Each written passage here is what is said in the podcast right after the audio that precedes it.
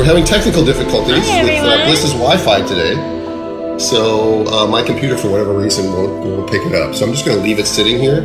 And I even went and got a brand new microphone for my computer to make it all smooth and, and try to have you guys hear us better. Uh, we already went through the introduction, but um, if you are having trouble with uh, hearing us on um, Facebook, then go to your Instagram page, which is Uh, Birthing Bliss Midwifery on well, Layla. Hi, Instagram. Layla. Hi. All right. I see you. You're live on Facebook. Ooh, look, you're doing both. Thanks, Hannah. Um, okay, great. So, how was your week? Uh, two sets of twins? Yeah. Both far away? No, I'm trying to get closer to you. one one in San Diego Mm-hmm. and one in Reseda. Oh, yeah, Reseda. Yesterday, yesterday was Reseda. I can briefly go through them. Um, the one in San Diego was 40 weeks and had had it.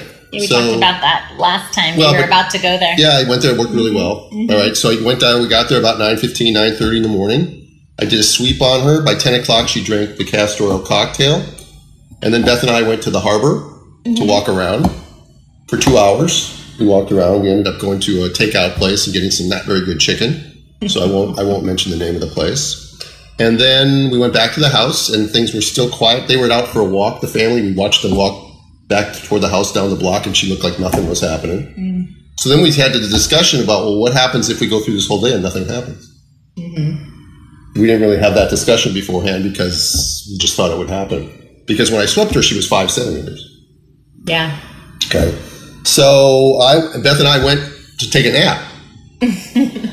and apparently at 2.13 in the afternoon, she texted me that the, um, her water broke, but I was asleep In her house. in her house. Yeah. So she didn't come knock on our door till 2.30. All right. By that point, she was, the contractions, she was just started having contractions. They were booming. She had started about an hour before, but they weren't bothering her until her water broke, which is classic. Yeah. And then, uh, so at 2.30, so at be- at 2.32, I texted the team. Everybody was around, but they everybody was out. Even the husband was out with, with the other kid at the park. All right. Letting her rest. Yeah. And 15 minutes later, baby A came, 245 or something like that. And then 14 minutes after that, at 259 or something like that, uh, baby B was a uh, was breech, and we ended up having to do a breech extraction for um, the, the heart rate went down. Yeah. Mhm. And uh, it was uncomfortable for her, but fortunately, there's a, this amnestic effect that goes along with having babies, and so uh, everything came out great.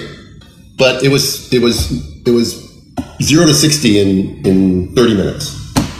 Well, thank gosh you were down there. Yeah, yeah. It's so funny. So my, my team that was in the in town, so they missed one or two of the babies coming because they came so fast. And she she only texted me. She didn't. She forgot she was supposed to text the group when she broke her bag of waters, and she just texted me. Oh, poor lady. She's by herself having booming contractions, and she's yeah, but we're in the house. Just Yeah. knock on the door. Anyway, it worked out great. Congratulations. So that was them. great. That was great. The babies are doing great, and uh, we have not been back down there. But the San Diego midwife that's helped us out has been doing great. That's Nicole Morales. So a shout out to Nicole. I want to say hi to Kimmy from UK, midwife in UK, who's tuning in today. Nice. I wish I had a British accent. Right.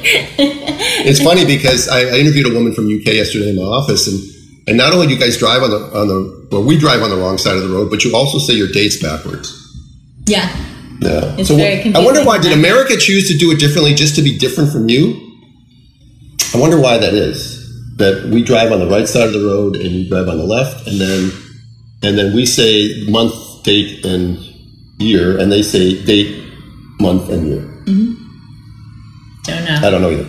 All right, and then yesterday's twins were. She was also 39 weeks and six days, but she went into labor on her own. She she texted me at five 5:30 in the morning, something like that, saying her water just broke. And I know what that means in a multiparous woman. And so we went. We all mobilized. We got there, and baby A came in the water in the tub at uh, 7:58 and then got her out. We had some decels, so we got her out of the tub and onto the bed. Broke baby B's bag of waters, and baby B came 29 minutes later. Uh, also head down. So, but it was interesting because the baby was a back down transverse lie when baby A was still in the uterus. And once baby came out, it turned and came down vertex. So these are the kind of things that women will get C-section for because they don't doctors don't like the position of baby B and are not comfortable if the baby B doesn't come down vertex. But yet here's one where it came down vertex. In any other setting, she would have had probably a cesarean section, and two weeks ago. Yeah. Right. Yeah. But interestingly enough, with with um, this, the, the lady yesterday, she also then had a postpartum hemorrhage, Yeah. and a nice one. nice one. A nice This one. is not necessarily me. Yeah, we ended up having we you know we started with fundal massage, you know, bimanual massage, and gave some IM pitocin, and the minute that the idea of an IV entered our my mind and the midwife's mind, we just said, that if it enters your mind, this is a good rule to have. Yeah. Put it in." So we put an IV in. We added some pitocin to the IV. Um, she continued to have bleeding. We continued to massage her uterus and do this bimanual massage. I then had TXA in my bag. I've never used it before. I, I've been carrying it around for a while. I mean, that's acid, or I think that's how you pronounce it. So that's a thousand milligrams. We put the piggyback bag and we put that in. And then we also gave her some misoprostol at that time. Mm-hmm. And gradually we, got, we caught up. We ended up giving her 3,100 cc's of IV fluid. And um, we thought her blood loss was probably 1,500, but it was probably more than that. And was her um was her uterus just never No, her uterus was always firm. It was it was the lower, it was just the lower part of her uterus. was her um were her placentas Two separate beautiful placentas. were they were they low lying? Uh, Um no, not particularly. Um, oh, and I did. I, I did at some point. I, I put a Foley catheter in her too, and we left that in overnight because we we, we we initially wanted to make sure that her bladder was empty. And sometimes people will just straight cath them, but here's a woman who'd lost all this blood. I didn't want her getting out of bed for a day, mm-hmm. so it's really nice to have a Foley catheter that you can put in. And we got about almost 600 cc's out initially, and then she put out. God, she put out all the fluid over the next 24 hours. and then you take that out? I went to, I went over there just this morning, just now, and took it out. How's she doing? She's good. We got her. We got her to sit up. Her blood pressure was stable. We got her up to the bathroom. She was stable. Uh, we checked the babies out, so I think we're, we're, we're good. And just out of curiosity, sort of out of curiosity, because again, I'm a believer that you treat the woman and not the lab number. But but we offered her the idea of checking her hemoglobin, yeah. and so we did. We drew it, and we'll see what that is. I'll let you guys know next week. Um, someone's asking what is a breech extraction? Oh, breech extraction is when uh, the second baby is in any position but head down, and you need to get it out. So you, after the first baby's out, you go up, you break the bag of waters, and you go up and you find a foot or two feet, and you and you pull the feet down. If the baby is even head down, you can actually push the head back up. If it's you have to do it quickly. Um, if the if the baby's not coming fast enough, you can push the head back up and find the feet. That's called an internal podalic version, but it's technically the same as a breech extraction because you grab the feet and you pull pull the feet down, and then you do a assisted breech delivery. Mm-hmm. It's not like you then once you get the baby breech, then you stop and let the woman push. No, because you're doing it because there's an issue with the baby's heart rate. And my feeling is with breech babies is once you start to intervene with them, you should finish the delivery. There are other people who think that once you restore the mechanism of a breech delivery, you can then back off. But generally, if you're messing with a breech, it's because there's something wrong. So just finish it. But so you reach up and get it. It's very uncomfortable. Obviously, the women are they don't have an epidural or anesthesia, but um, that's part of the counseling that goes on in the prenatal time uh, during their prenatal visits, It's a life saving measure. So and it's not being taught yeah, anymore. you taught me. I haven't done one. No, we teach. I won't have we, we to, teach. but- we teach this at the um, at the breech seminars that Mm-hmm. we aren't having right now because nobody's They're all having. getting canceled. They're all getting canceled, but hopefully they'll be back up soon. Um, I'd love to hear if you are providers where you're um, tuning in from and what's happening in your area regarding PPE. Um, I started an informed consent this week in my practice, and um, just curious to know if uh, what's going on out there in the world. Yeah, I got some strong feelings about that right now. I think we could probably go into that.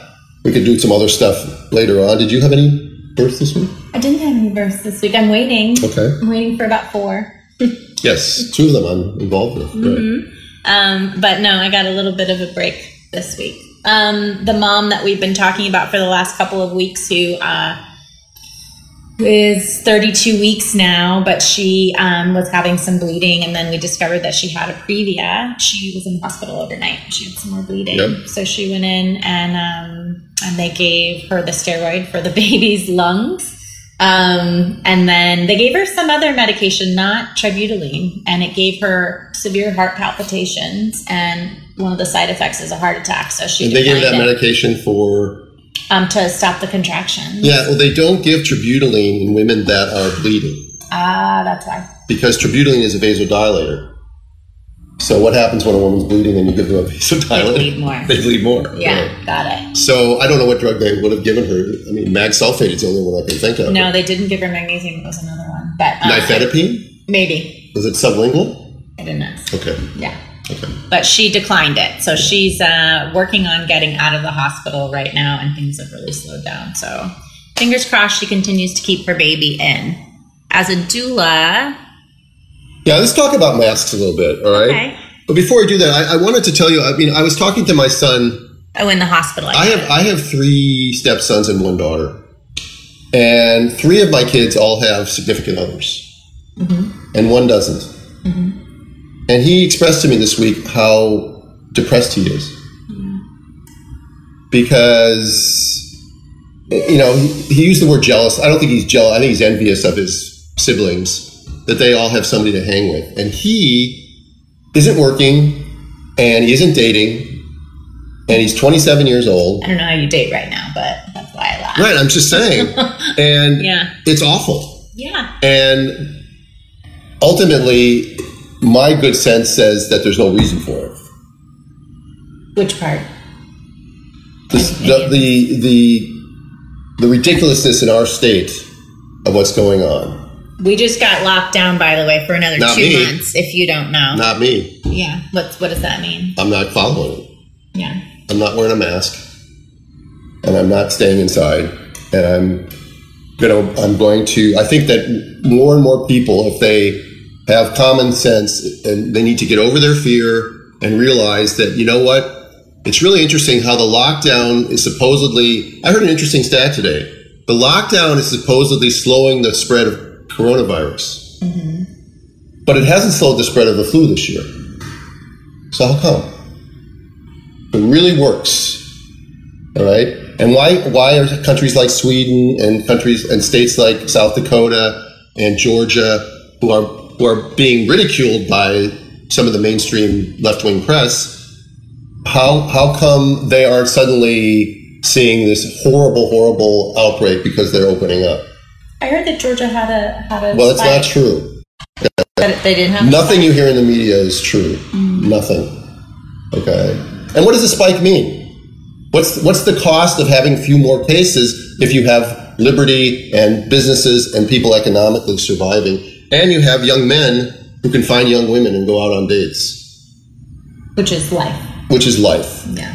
He really, really, really was sad, Yeah.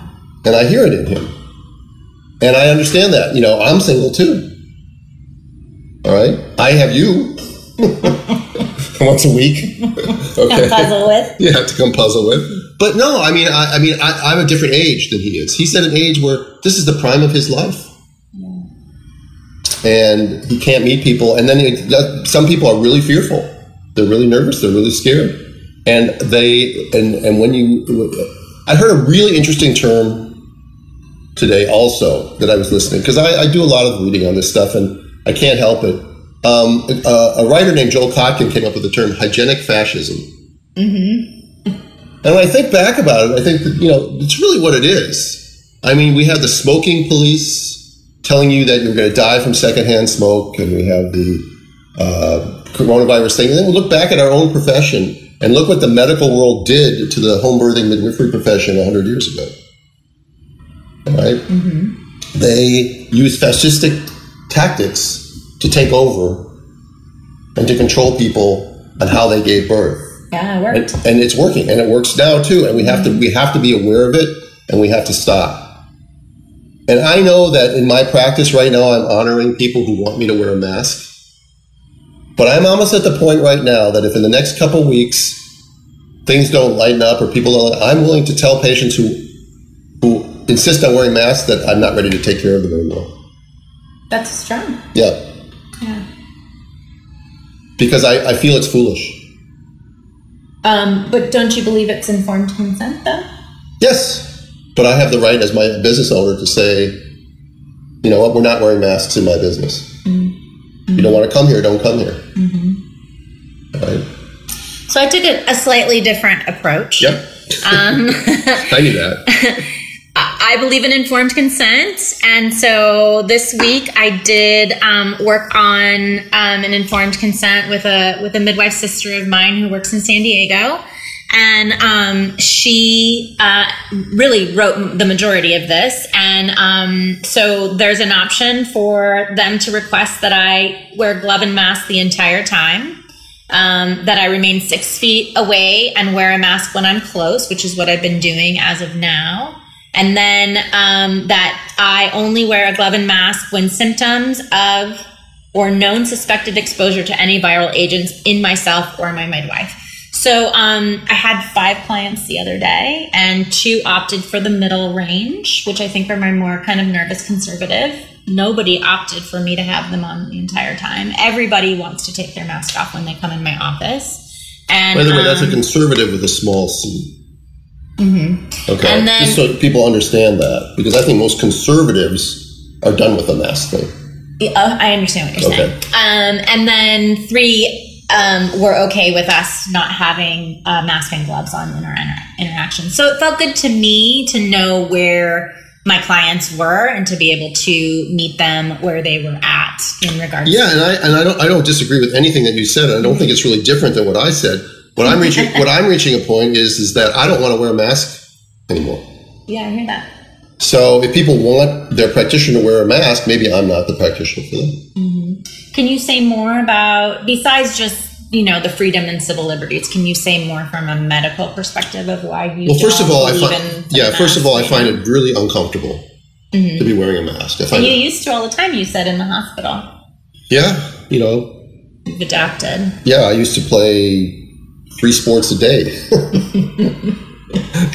now, if I go for a walk for a mile, I'm I'm winded. No, I mean Someone wants to know if you've been te- you're doing Yeah, no, no, I- testing I- regularly. I test for antibodies regularly. I, I don't. I, I don't have an access to swabs. Mm-hmm. You know, I'm not sick, and I'm not going to get in a car in a line in Malibu and sit in line and get my nose swabbed. it's pretty long, by the way. right. So, uh, so Hannah, no, i but I do. I do have the uh, antibody test, and I take. I take it probably every week or two, praying that I have positive IgG. still, still haven't had it though, even though I had a cough and stuff for several weeks, which is much better right now. Um, so, medically speaking, I believe that the idea that our mayor, people who live in SoCal know this, that our mayor has decided that you can't go outside without a mask, you can't run without a mask, can't ride a bike without a mask.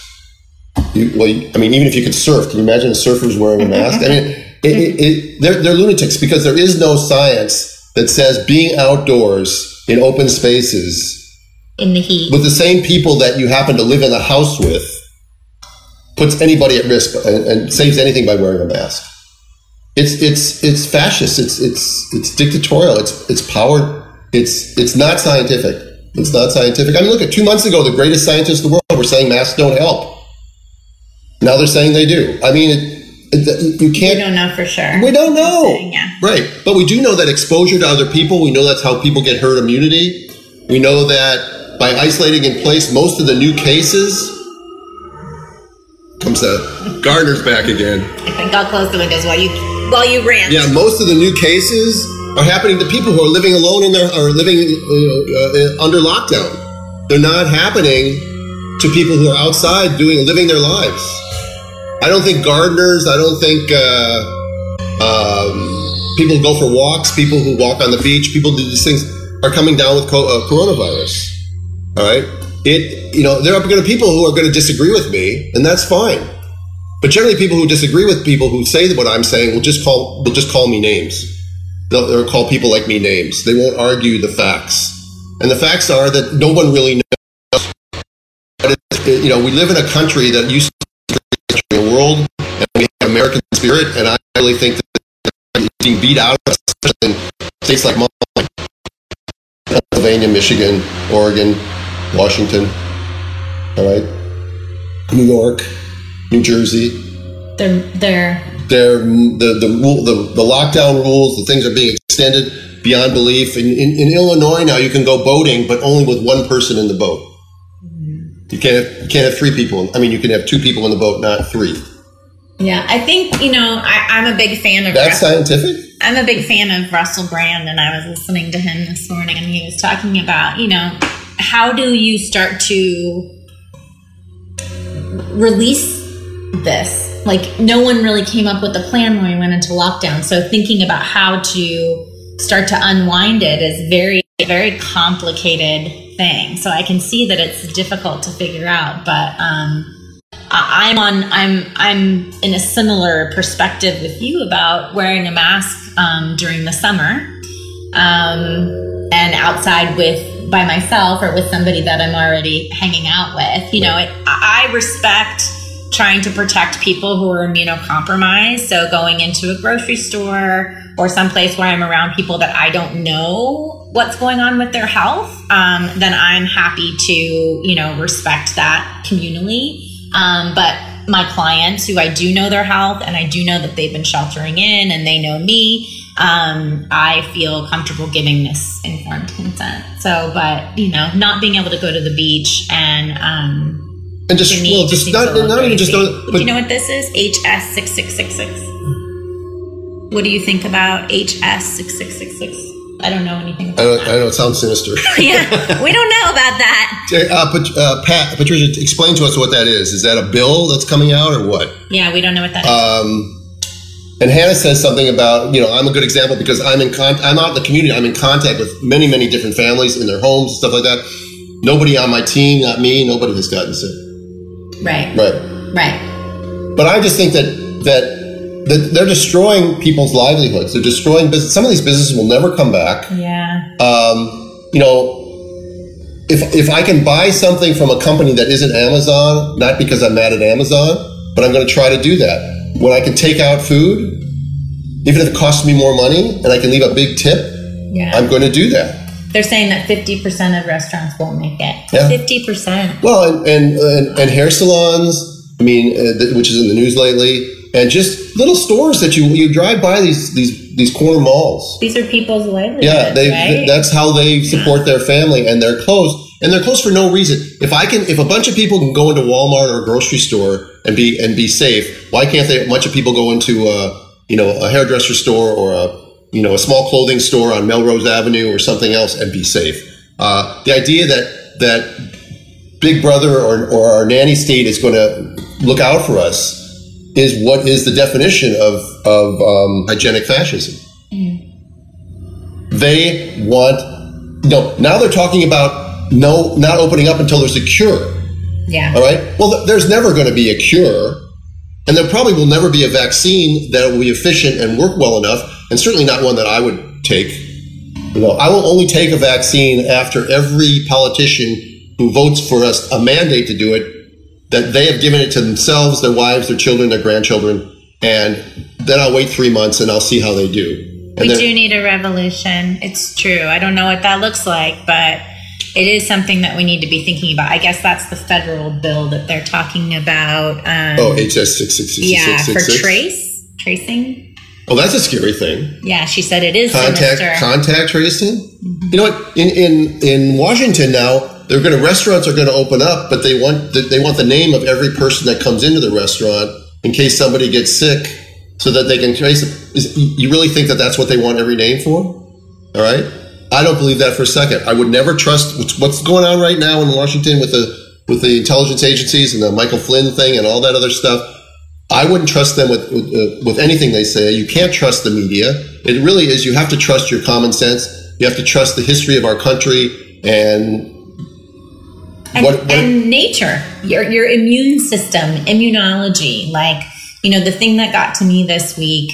We talked about it last week with the two um, doctors from ER that were sitting together in, from Bakersfield that their stuff got taken down, and they were talking about like being inside the house for a month and a half, wiping off all the surfaces, washing your hands incessantly, you know, is actually going to lower your immune system. And and for me, what I have known about health and taking care of myself and my family for as many years as I have, um, without vaccines, by the way. Um, I don't usually talk about that, but maybe it's an important thing to say is, you know, um, is that we need our immune system needs that feedback and so i'm concerned and and as soon as i made that decision to you know um, start to think about it in the way that i've always thought about it uh, i would say um, yeah that pressure was lifted off of my heart. You know i really did. And you know i still can't do a lot of things that i enjoy doing um, but i thought this statistic was interesting.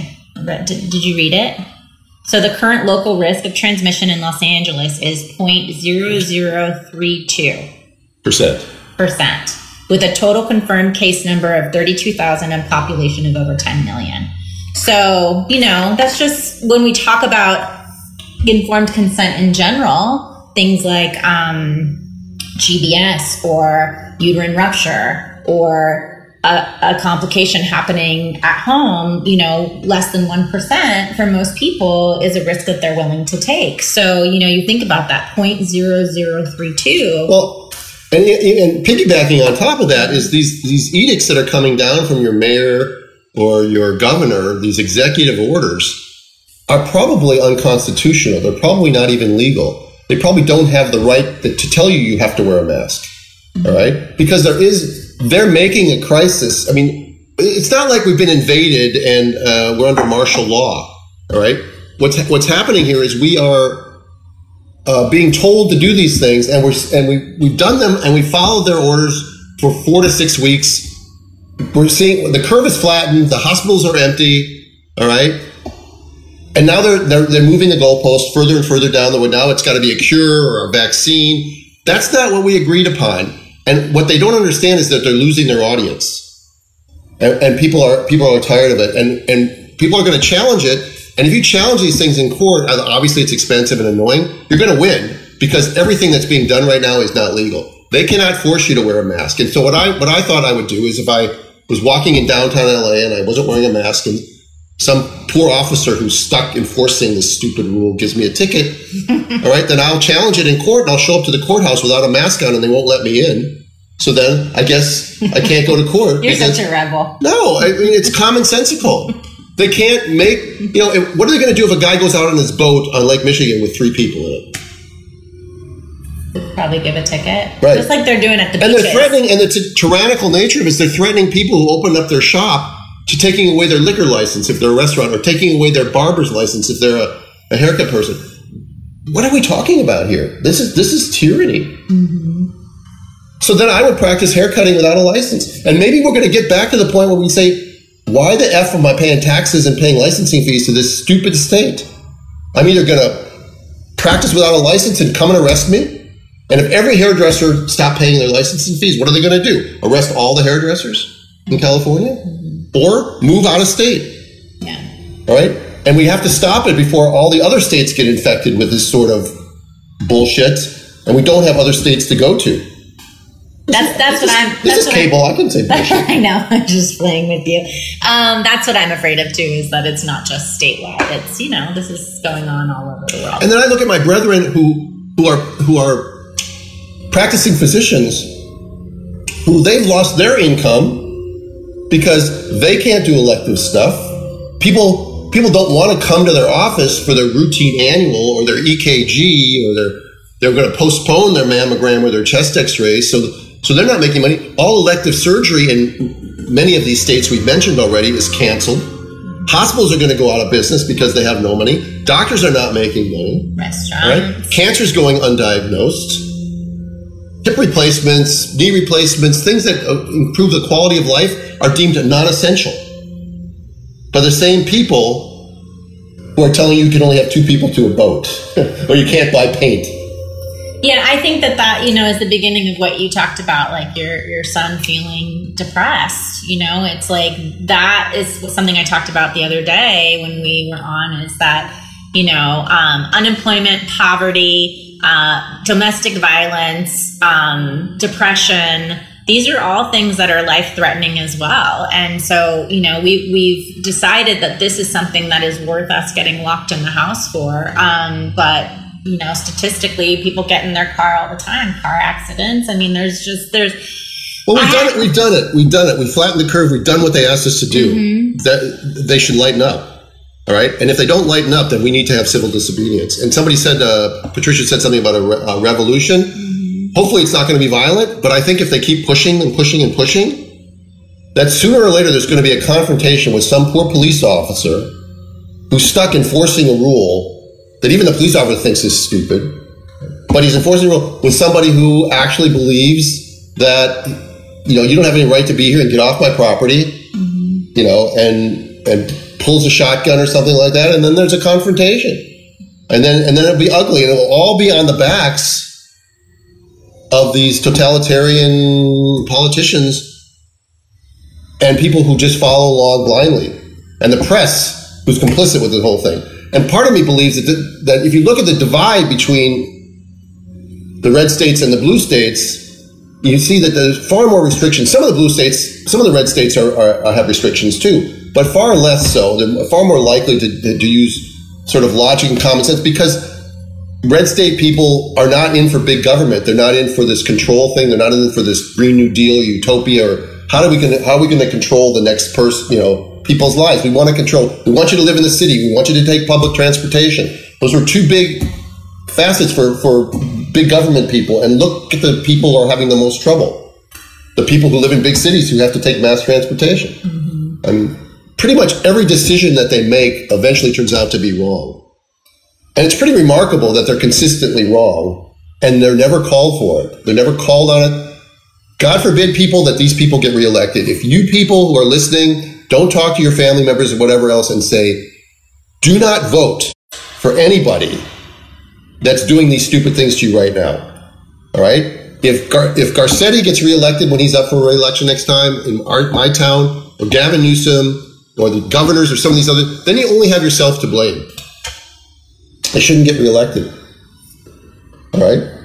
Politics. Yeah, well, it is politics. I know, but I'm not here to talk politics. I know you're not. Okay. I know you're not. All right, so we got we got Hannah saying domestic violence, child abuse. Yeah, I'm assuming that that's true, Hannah. However, I don't know that I believe those statistics either. How do you know what to believe anymore? You're gonna get what's that? What's what's zooped? What's zooped, Hannah? Okay, so I know that I'm going to get. I, I, know that I've already get gotten things um, where I'm probably going to get canceled or deleted or blocked. Probably. Yeah. Um, so we people will find me. They know how to find me. They can't take away my website. We said that we were going mm. to read from your book. Before I do that, I want to talk about. Okay. Yesterday, I did this really cool interview with Julie Sawaya on. Uh, it's on Vimeo. We just put the link up. People could watch it live at the time. Wanted to know if they could see it. It's about an hour and forty five minutes long, and I think it's one of the better interviews that I that I, if I can say so myself. that I, it with? Uh, she's a, a, LA birth worker, Julie mm-hmm. Sawaya. Mm-hmm. And um, it, the link now is on um, my website, birthinginstincts.com. If you go to the blog page, and then it's the first blog that's there, you can click on the Vimeo link. I also, uh, we posted it on the Dr. Stuart Fishbein Facebook page, which is different from the Dr. Stu's podcast Facebook page. Um, Maybe I should consolidate my Facebook pages. You know, how many pages can I have? Yeah, why do you need so many? Well, I have pages? a Stuart Fish. I have a personal Facebook page yeah. too that I almost never use. Yeah. Um, and then, uh, so I think if you have an hour and forty-five minutes to to sit and want to hear a little bit more about, she asked some very good questions. We listeners called in or um, typed in some questions. We talked a little bit about breech and twins and then my philosophy and that sort of thing and how we select people and why things are the way they are. And a lot of you have heard me talk about this stuff before, but I think this is a really good summary of things. And if you have people that haven't heard me before, I think this is a really good link to send them. Okay. All right. You had something? You wanted to read from your book. This is your book. This is Oh yeah, Stu's book, and we talked Stu's about um, every week that we would um, cover something and see how you felt about it. Yeah. Well, well, yeah. I think that I think it would be funny to see not only how I felt about it, but how I wrote about it ten years ago before I ever started doing home birthing. Mm-hmm. And I read I read some stuff on it last night, and, and, and some of it's still very very relevant, and some of it's a little bit more like uh, not so much informed consent. Uh, yeah.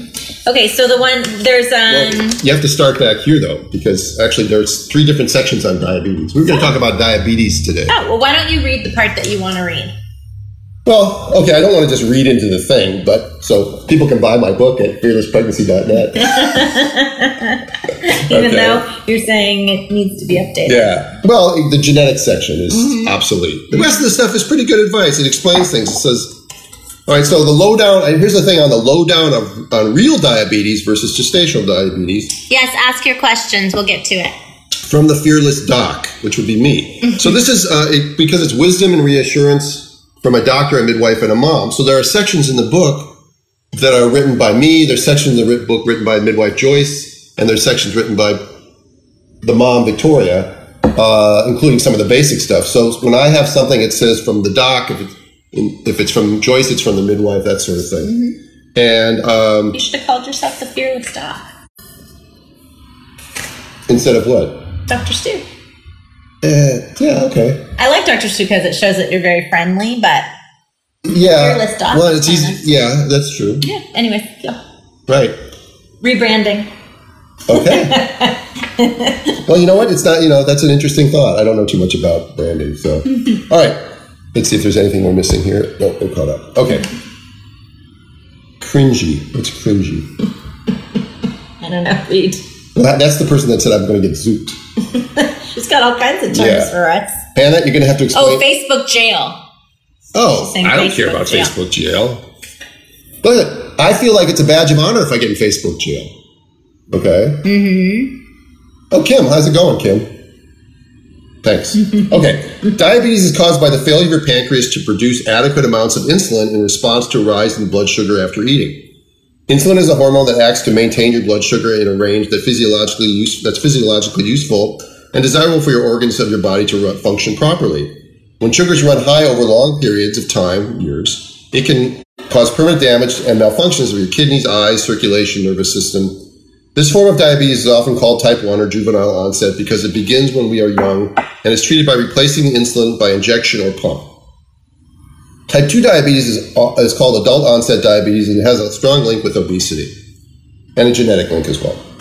Okay, so gestational diabetes can mimic these true forms of diabetes, but some patients can be controlled with diet and exercise while others may require oral medication or insulin.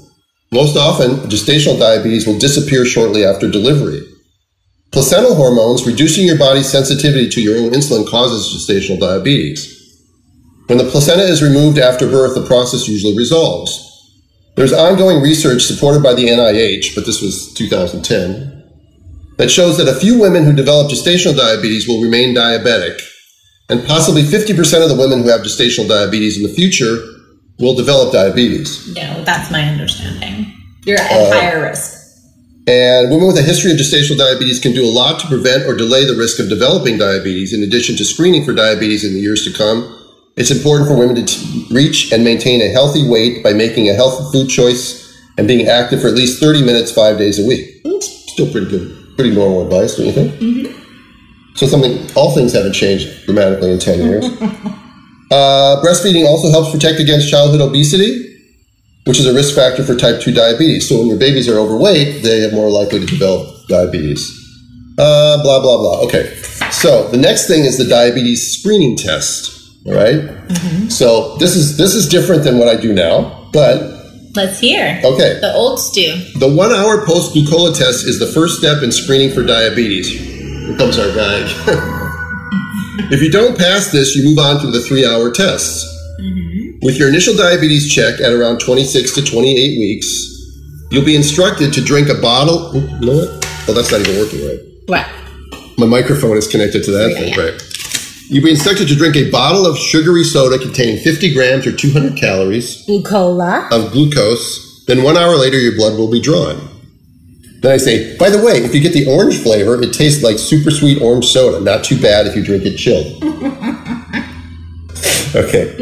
Um, if you test positive, you will have to move on to the three hour test. The three hour test is when you have your blood drawn in a fasting state and then you drink 100 grams of glucose or twice as much, which would be 400 calories, and have your blood drawn every hour for three hours.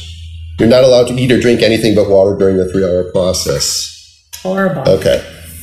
Would never do it. Right. So nothing in here about refusing refusing the test, mm-hmm. checking your own blood sugars without the screening, doing a one hour postprandial, or the, the jelly bean challenge. Mm-hmm. What other things do you offer?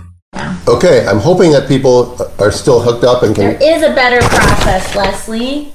There is, for sure. She wants to know who made up this glucose test. It's really, it's really kind of silly, but the majority of our population doesn't necessarily eat in a way that um, that it is um, a problem for them. Like if people are drinking sodas and stuff all the time, then um, this is probably a good test for them. But people in my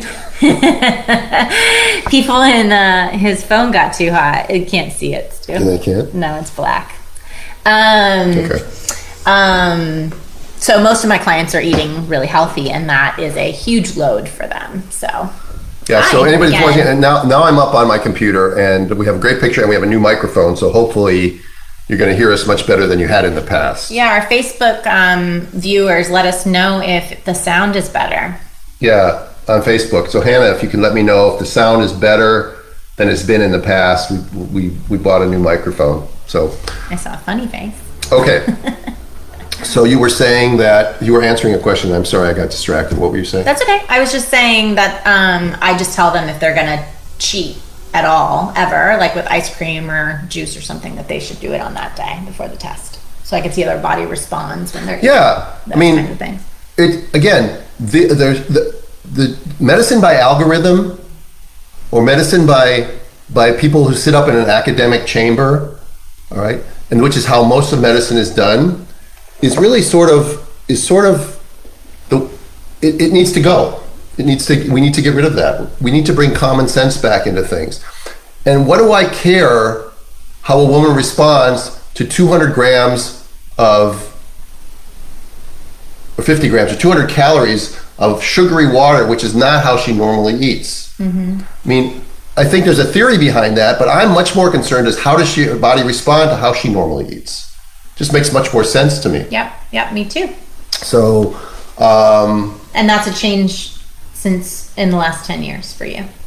yeah, I didn't know there was other ways to do it. Mm-hmm. Right. That's awesome. Yeah. that you learn One of those ways that the midwives Yes. influenced you. Yeah. Yeah. And now I would say I'd like to turn around and, and, and share the favor back to my colleagues in medicine to let them learn to think a different way. But you know, it's it's almost impossible to break the academic stranglehold that is on and, and how the rigid way of doing things. Yeah. And we've talked about this many times before in the delivery room and stuff. All the doula people listening, they all know that some things are done there because they've always been done that way, and there is no rhyme or lo- logic. And if you were to ask a question about it, you would be looked at as a troublemaker or like you, you're an idiot. Mm-hmm. Like, why is the baby going to the warmer, or, or why are you washing off her vulva with betadine?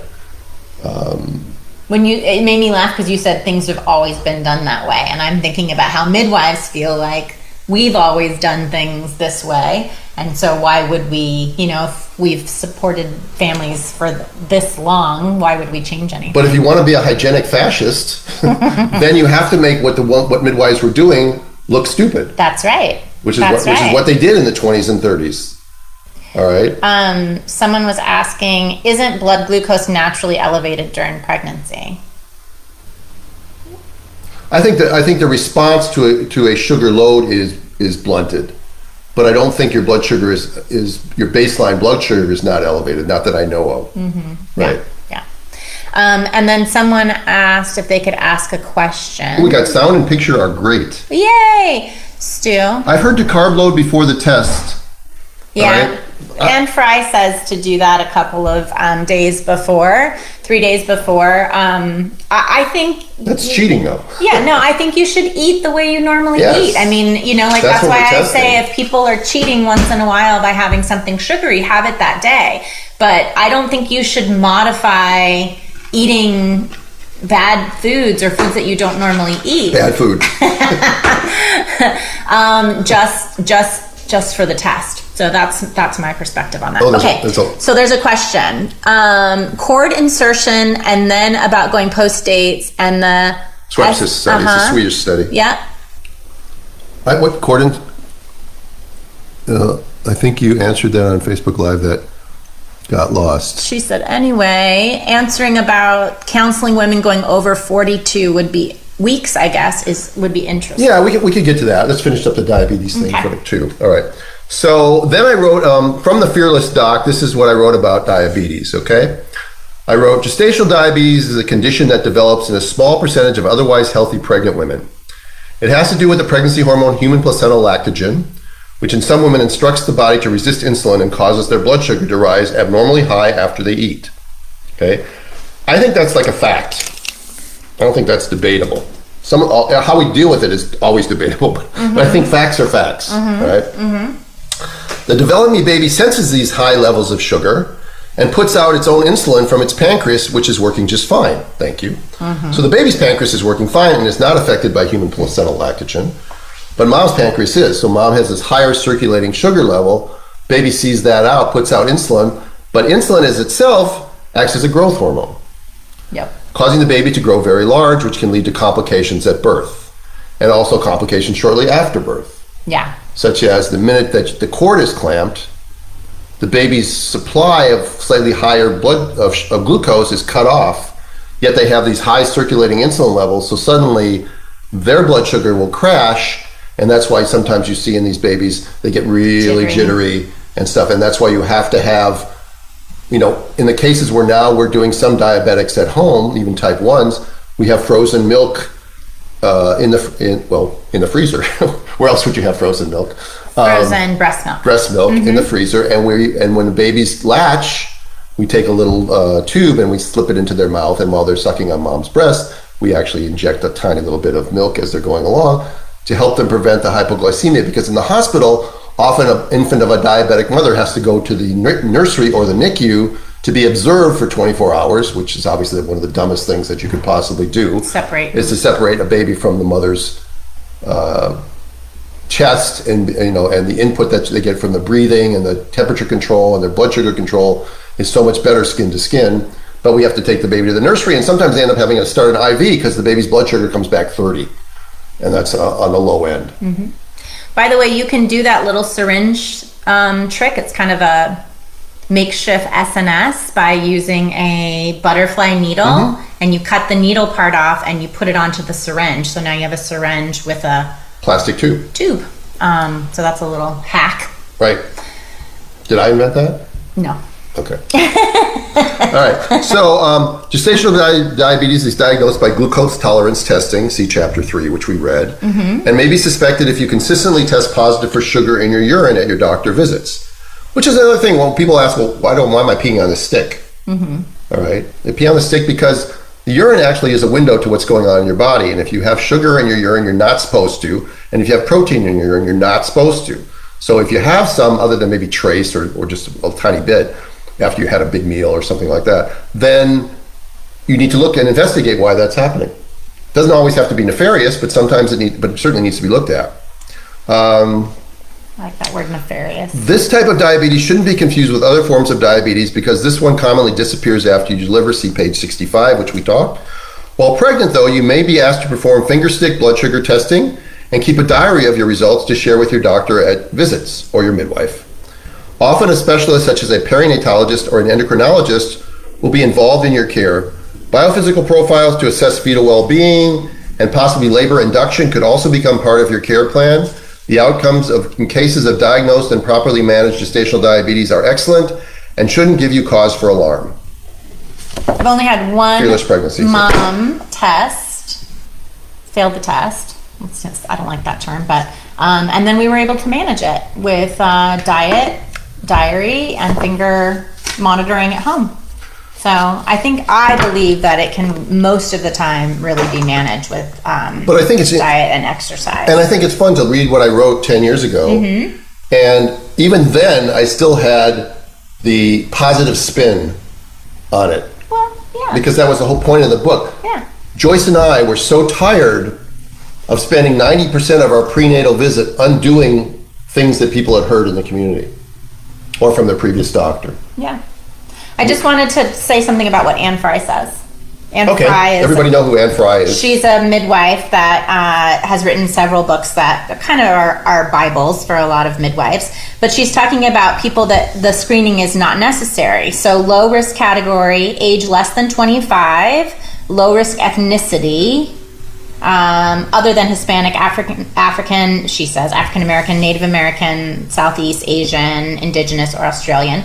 No diabetes in the first degree relative, normal pregnancy weight and pregnancy weight gain, no history of abnormal glucose levels, no prior um, poor birth outcome normally seen with diabetes, and no glucosuria. That's urine, sugar in Yeah. the urine, right? So those people could actually decline because they're low risk if they wanted to. Yes, and that's the informed consent that we give people. Yes. So I just thought Right, that and was I, but yeah, in, in, you know, in, in the, in my old days and in the current days of most OBs, all these tests are dated to a certain time period in the pregnancy and they're all sort of mandated. They're not, you're not given a choice. You're handed a piece of paper with uh, instructions and a bottle and say, this is what we're doing at your next visit. and a lot of people don't even understand why or know what the results are or any of that. Right. So Got a good question here. do you want to skip that other one oh, this- what was the other one? I forgot. about 42 and the the study Oh, the swipes? Yeah, the SWEPIS study. Mm-hmm. But but what was the what was the question exactly? I forgot. She just wanted to know about going past 42 weeks. Oh, What, what's your counseling?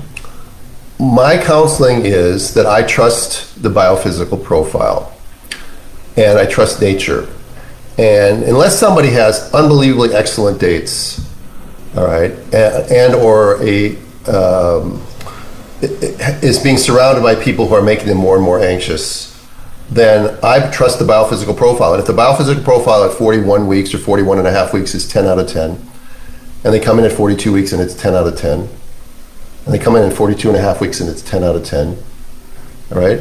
Talk about the risks of post maturity and stuff like that, but generally, what you're going to see is you're going to see deterioration of the fetal environment.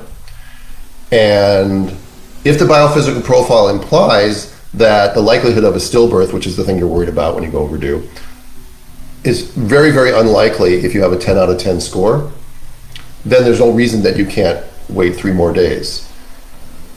Statistically speaking, the rate of stillbirth goes up from every every week or every day beyond 36 weeks or so it goes up and even when it's your 42 weeks it's higher but it's still less than 1% the problem of course is that in the when they looked at those numbers there's no way to control for which one of those babies was tested with biophysical profiles and which ones weren't mm-hmm. they're all lumped together at 42 weeks. It's kind of like when you look at birth certificate data or something, you don't know how they were cared for. So we don't really know if the rate is actually higher in women who have no prenatal care or don't get tested. I mean, I would suspect that it is, and I think there has been a couple studies that have come out that have said so. But I think that that overall, I don't like seeing people go past 42 and a half weeks or so. But if that's what they want to do and the testing is normal, I give them informed consent and I let them do it. Mm-hmm. Okay. You're not going to get that kind of feeling in the hospital because everyone's nervous because they're quoting the stillbirth rate rising, but that stillbirth rate again does not uh, it was not applied to women who are getting biophysical profile testing. Yeah, and if it rises from 36, 37 weeks on, does that mean that we're supposed to interfere with every single pregnancy? You know, Yes, I mean that yes. we go that goes back to Yes, common sense, it does. right? It means you should interfere with every single pregnancy. And I say here in California, you know, it's 42 weeks, but in Oregon, which is a state over, made up boundary is 43 weeks. And if you look on um, chat groups for unassisted deliveries where no one is managing their pregnancy, people go to 44 weeks. So, you know, it is an arbitrary cutoff based on statistics. And again, we work on true informed consent. Yeah, and also I also look at the whole picture. If this is your first baby and you're 42 and a half weeks and the baby's head is high and the cervix is long and closed, having discussion about induction or even going straight to primary C-section is certainly something that should be brought into the conversation. Mm-hmm. Because if we don't bring that into the conversation, then we're sort of skewing our counseling in the dire- in the opposite direction of the, what we criticize other doctors for for skewing theirs. Yep. Agreed. So you need to give people all this information to, to the best of your ability. And not everybody has, we don't have enough knowledge to, to say what's going to happen, and no one can be predictive of it. That's right. No one has a crystal ball. But we also know that if you're getting anxious, then you're less likely to go into labor, That's very true. right? Yeah. So, um, Instagram, we have one minute left. So, thank you for joining us. We'll see you next week at the same time, 11 a.m. You can guys you can go over to Dr. Stu's podcast uh, Facebook page because I got to answer this. The, uh, Brianna has a question. I'm So, if you want to continue with us, you can jump over to um, Dr. Stu's podcast on Facebook. See you soon. Thanks for joining us. Bye. Okay. You gonna end that one now? Okay. All right. So Brianna asks um, I've been hearing from doula clients lately that their OBs are claiming that waiting longer than one to two minutes for delayed cord clamping, the blood starts to leave the baby and go back into the placenta. Yeah, and don't hold the baby up high because then the blood will go back into the placenta too, right? Because gravity, obviously. I'm, I'm joking. All right. so uh, they don't recommend waiting until it's done pulsating. I would love an article or study, some research to debunk this idea when my client hears this. Well, again, right off the top of my head, I don't know which article I could refer you to, but I will just tell you the commonsensical. One of the complaints about delayed cord clamping, as Bliss pointed out to me, was that they're complaining that the baby's hemoglobins are too high. Okay. Well, if you have delayed cord clamping until the cord stops pulsating and blood is actually going back into the placenta, which is nonsense, um, then how is their hemoglobin too high? It's one. It can't be both. So they they don't even know that their argument is defeating itself. But my feeling about delayed cord clamping is that it's a closed system. So everything that the baby pumps in goes out. Okay? So when the baby's being squeezed in the last minute, blood is being squeezed out of the baby, and there's probably decreased venous return to the baby. So the baby is depleted slightly from its blood, and the placenta is probably slightly engorged.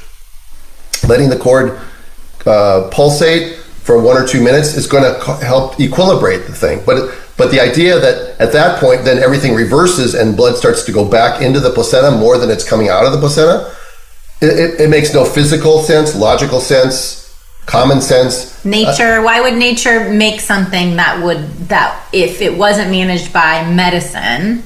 When we work. when we've predated medicine, that you know would would cause harm. That doesn't make any. That's what I think when you're talking about logical sense. That doesn't make any logical sense. And I and I have I've had I've heard doulas and patients tell me stories about doctors who say they can't put the baby on the mother's chest because it'll be above the placenta and the blood will flow out of the baby into the placenta. okay? So my question for this practitioner, say it nicely, is if the woman has a low-lying placenta and she's standing on her feet all day long, is the blood running out of the baby into the placenta because the baby's above the placenta? I mean, the stupidity, and I'll say it bluntly, uh, it's e- it's either uh, being you're either being stupid or you're being obtuse. One of my favorite words, obtuse. Look it up. Um, uh, there's no other there's no other argument for that. All right. Otherwise, or you're just repeating data that you've heard from somebody without. And this is what doctors do all the time. They say things like, you know, there's a two and a half percent risk that if you have this breech baby, your baby will die. Or if you've had three previous cesarean sections and you try a VBAC, you have a 30% chance of rupturing your, uh, your, your uterus. Where do they get this information? It's not, I mean, maybe somebody wrote it. Maybe somebody wrote it once. Mm-hmm. I mean, Elvis is still alive too. Okay. But, because I saw it. I you saw, did. I you saw- saw Elvis. No, I saw somebody wrote it that Elvis is still alive, so he must be because it was written down. I mean, why people don't? Why people have lost the ability? Maybe, maybe it's that the uh, that the biggest disease we have going on in the world right now is dumbness, or inability to reason, or inability to use common sense to look at a problem and say, you know, this response to this problem doesn't make sense, or this explanation doesn't make sense. And by the way, when you have a physician who who you ask a question to, you ask them for data, and they look at you like they're aggravated, or they look at you just as I've said, probably every podcast I've ever given, just run away. You you don't want somebody who's you know, I had somebody yesterday who asked me a question about, oh, no, I forgot what it was, but it was something that I didn't know. And I said, you know what? I, I write myself a little post it note, and then I go home at night and I look it up. Mm-hmm. And I have the time because of the model of care that I have to go home and look it up, and then I text her what I find. Mm-hmm. But I'm really very comfortable saying, you know, I don't know that. I don't know. I don't know the answer to that. It's good to know that you don't know everything about everything. There's too many things in the world to know.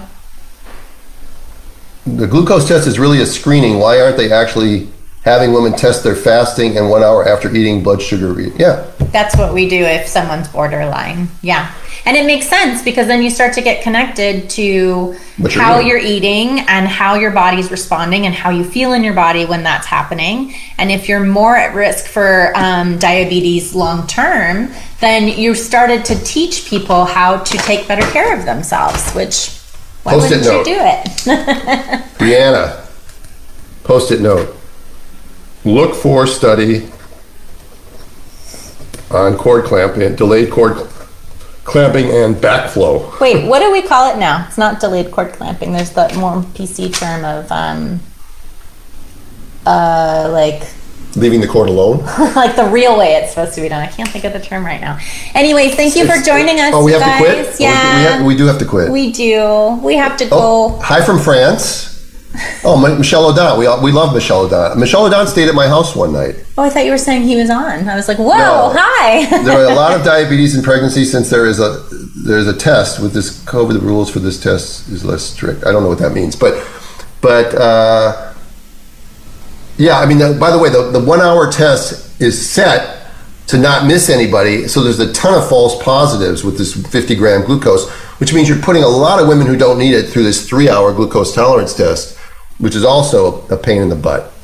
Anyway, that's today's. So advocate for getting postprandial test. And, and look at the, look at the Vimeo video on the, my blog page at birthinginstincts.com, and you can find Bliss at Birthing Bliss. No, at birthingbliss.com. Yeah. At Birthing Bliss Midwifery on Instagram. Yep.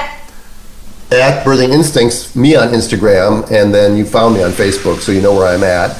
And you can all Share this with your friends. Just make sure you tell them not to read the genetics section. It's pretty cheap. this book, I think it's like less than ten bucks, paperback. It's ten years old, but it's still got really smart stuff as far as thinking, making people think positive.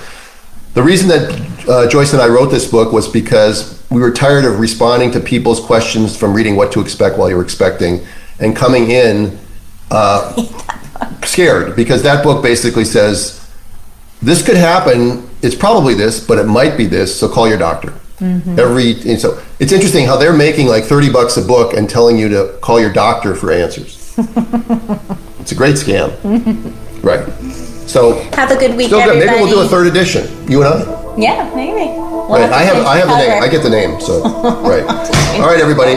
Take care. See you next Bye. time. Bye. Be safe with your birth.